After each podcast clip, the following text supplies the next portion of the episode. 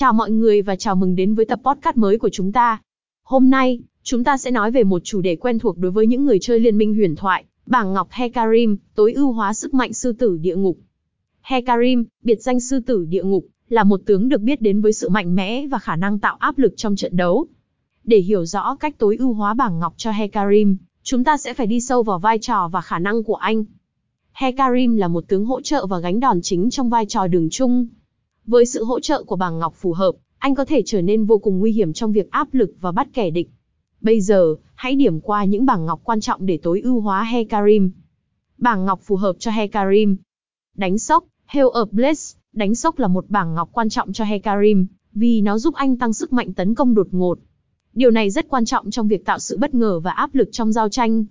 Cơ điểm bão tố, Predator, bởi vì Hecarim thường xuất hiện đột ngột từ động xám bằng chạy vọt, Devastating Charge, việc sử dụng cơ điểm bão tố, giúp tạo ra cơ hội tấn công bất ngờ và áp lực kẻ địch một cách nhanh chóng. Bảng ngọc phù hợp cho sức bền. Kháng cự cơ bản Resistance Sat, đây là bảng ngọc cơ bản giúp tăng kháng cự chung của Hecarim, giúp anh tồn tại lâu hơn trong giao tranh và không dễ bị hạ gục.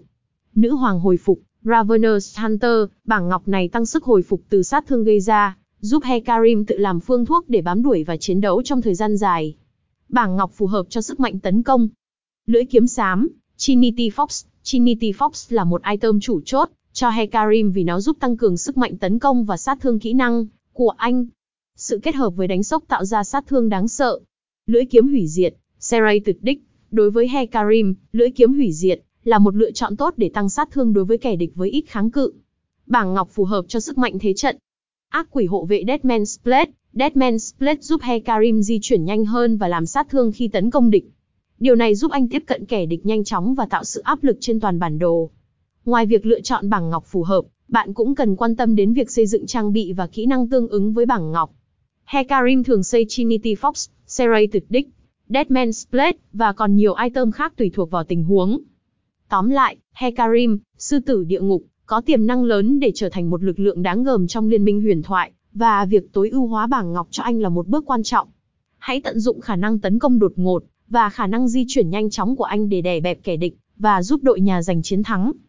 Đó là tất cả cho tập podcast hôm nay về bảng ngọc Hekarim. Chúc các bạn may mắn trong những trận đấu, và đừng quên kiểm tra bảng ngọc trước khi bước vào trận đấu. Hãy đón chờ những tập podcast khác với những chủ đề hấp dẫn khác. Hẹn gặp lại! https liên minh samsoi net bang ngo che karim toi u sắc man sutu riêng ngục